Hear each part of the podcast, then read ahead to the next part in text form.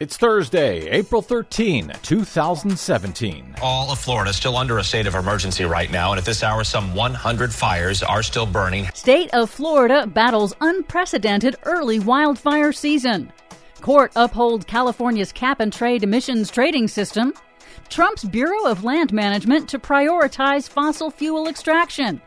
Now's your chance to weigh in on EPA regulations. I'm in favor of them. Plus, Iceberg, run ahead! An iceberg armada is invading the Arctic. Oh, come on, icebergs. Don't give Trump any ideas. All of those stories and more straight ahead from BradBlog.com. I'm Brad Friedman. And I'm Desi Doyen. Stand by for six minutes of independent green news, politics, analysis, and snarky comment. Even corporations, yes, corporations, are speaking out against Trump's climate policy. Levi's, Staples, the Gap, Exxon, M&M's said it's gotten so bad our product melts in your hand.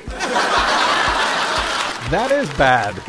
This is your Green News Report.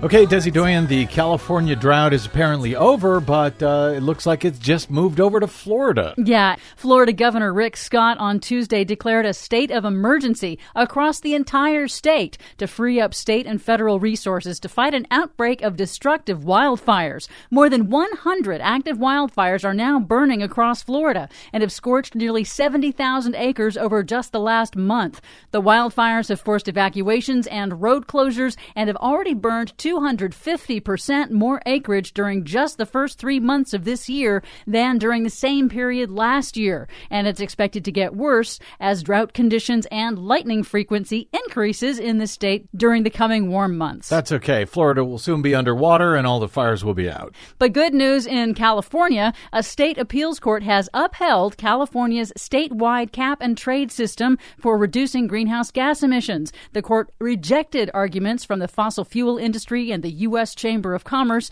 that the market based system was an illegal tax. The court instead upheld the state's authority to operate the voluntary market based system that reduces emissions by allowing polluters to buy and trade pollution allowances. It's a voluntary system? Yes. And yet the fossil fuel industry and the Chamber of Commerce were, were fighting this voluntary system? yes, they were. Amazing. The Trump administration Bureau of Land Management will shift its focus to accelerating fossil fuel development on public lands. That's according to a leaked internal memo, which orders agency employees to prioritize and streamline leasing and permitting for coal, mining, and oil and gas projects, and Trump's proposed wall on the Mexican border. Why don't they just change the name from Bureau of Land Management to Bureau of Land Sales? They might just do that because the BLM right now is wasting no time in reflecting that focus on extraction. The main photo on the BLM's website was changed from a family hiking on their beautiful public lands to a photo of a massive wall of coal being mined.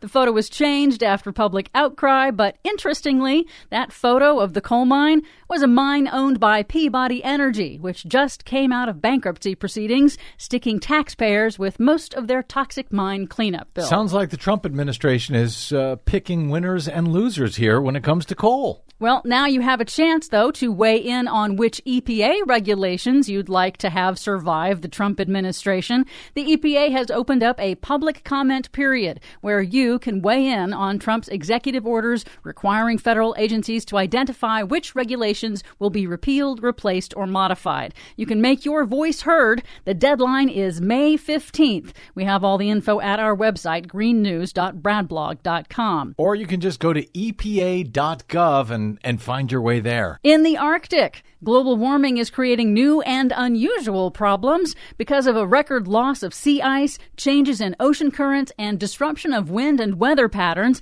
The Arctic is now seeing an armada of icebergs, an iceberg swarm, threatening shipping lanes, literally. Where on average there would be about 80 icebergs this time of year, there are now 450.